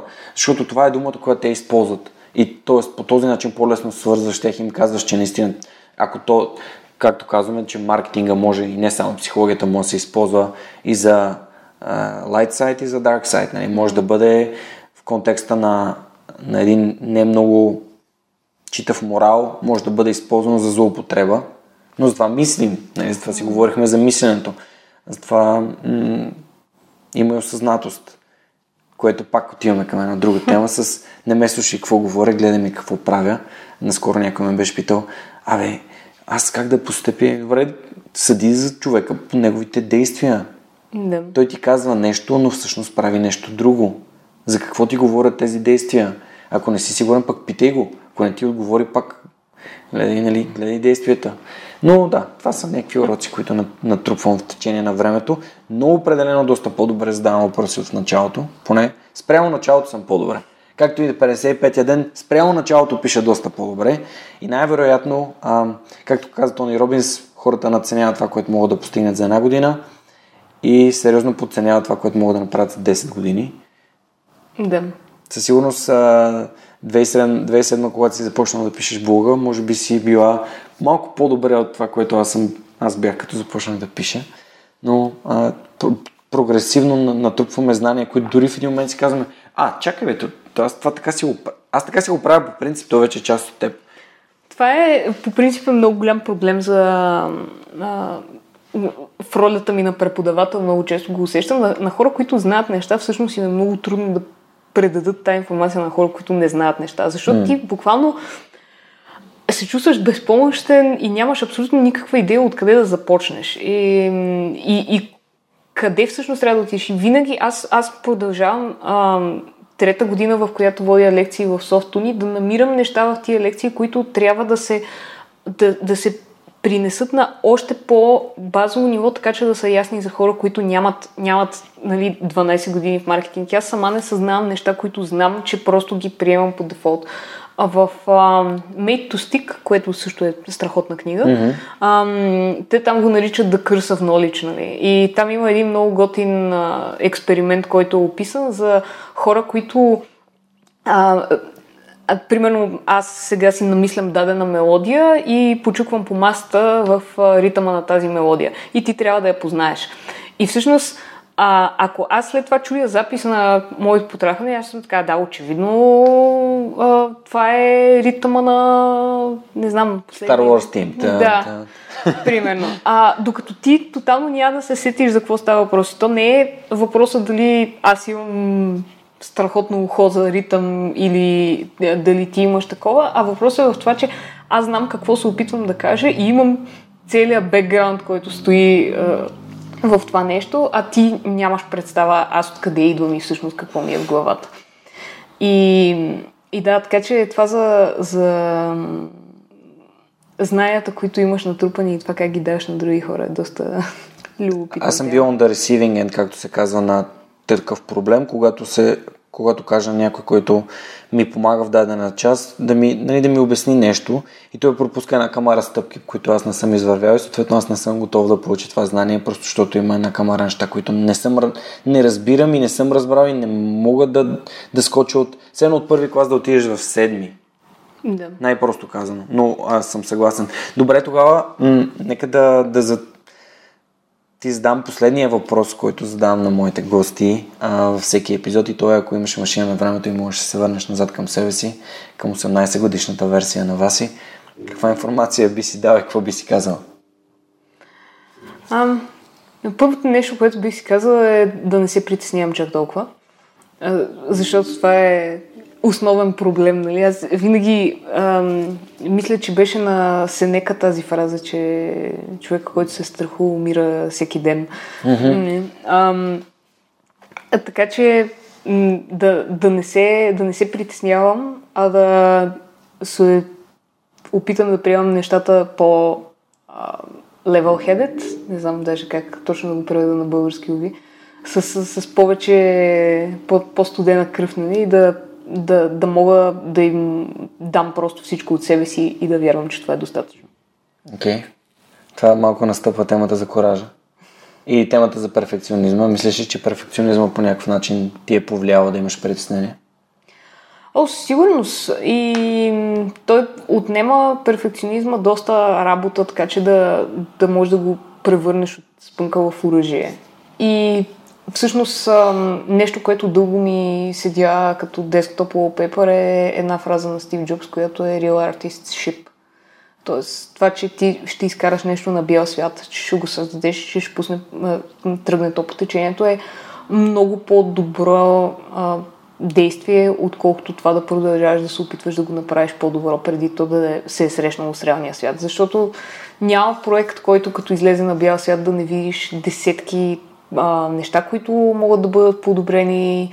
И всъщност това е, връщайки се към началото на разговора ни, а, големия плюс в дигиталната среда, където аз работя в момента е, че а, става все по- и по-популярно това да, да итерираш постоянно над нещата, които правиш и включително и с а, съдържанието, което произвеждаш като бранд а, ти винаги можеш да се върнеш назад и да видиш, че в този материал някъде си пропуснал нещо, искаш да го подобриш, искаш допълнително да работиш върху него и всъщност този начален фидбек, който си получил от аудиторията, ти помага в крайна сметка да направиш нещо по-добро, отколкото просто то да е седяло в а, гаража, лабораторията Чакайки ти. да стане перфектно. Или както искаш да го наречеш, да, и да очакваш да стане перфектно. Да, както обичам да казвам, нали, ако направиш нещо на 80%, перфектната му версия и след това итерираш само веднъж с още 20%, които носят 80% от резултата, само за две итерации ще имаш 96% до перфектен продукт.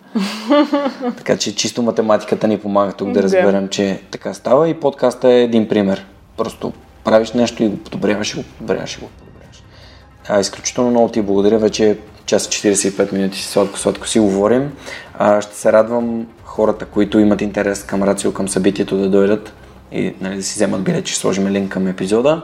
Благодаря ти за препоръките за книги, благодаря ти за споделеното знание и ам, се радвам, че успяхме да споделим твоята гледна точка и твоята свръхчовешка история с слушателите на свръхчовека. Ти искаш ли нещо да кажеш за финал? Много благодаря първо на теб за поканата и второ на всички хора, които чуват това в момента, защото означава, че са ни слушали за час 40 и нещо минути, така че това е супер. Spotify дава много яка статистика. Ако не сте се абонирани за подкаста в Spotify, може да слушате оттам и ще разберем а, дали, дали, дали оставате до края. А, защото, между другото, наистина доста голям процент от хората слушат до края, което за мен е вау. Това е и, супер. И съм супер благодарен. Това беше всичко от нас за тази седмица. Очаквайте следващия вторник, следващия епизод на Сръх човек. Чао! Чао, чао! Този епизод достигна до вас благодарение на усилията на екипа и подкрепата на дарителите на свръхчовека. Автор и водещ Георги Ненов, аудиообработка Радослав Радоев, креатив Анелия Пейчева, маркетинг Ана Мария Ангелова и Георги Ненов, консултант Неда Борисова. И хората, които ежемесечно инвестират в свръхчовека. А това са Александър Гиновски, Александър Куманов, Ангел Георгиев, Асен Цветков, Борислав Дончев, Борислав Сандев, Боряна Георгиева, Даниил Петков, Даниел Гошев, Евелина Костадинова, Галин Стефанов, Георги Малчев, Християн Стоилков, Христо Христов, Христо Бакалов, Иван Белчев, Иван Игнатов, Ивайло Янков, Йордан Димитров, Юлиана Андреева, Камен Стойков,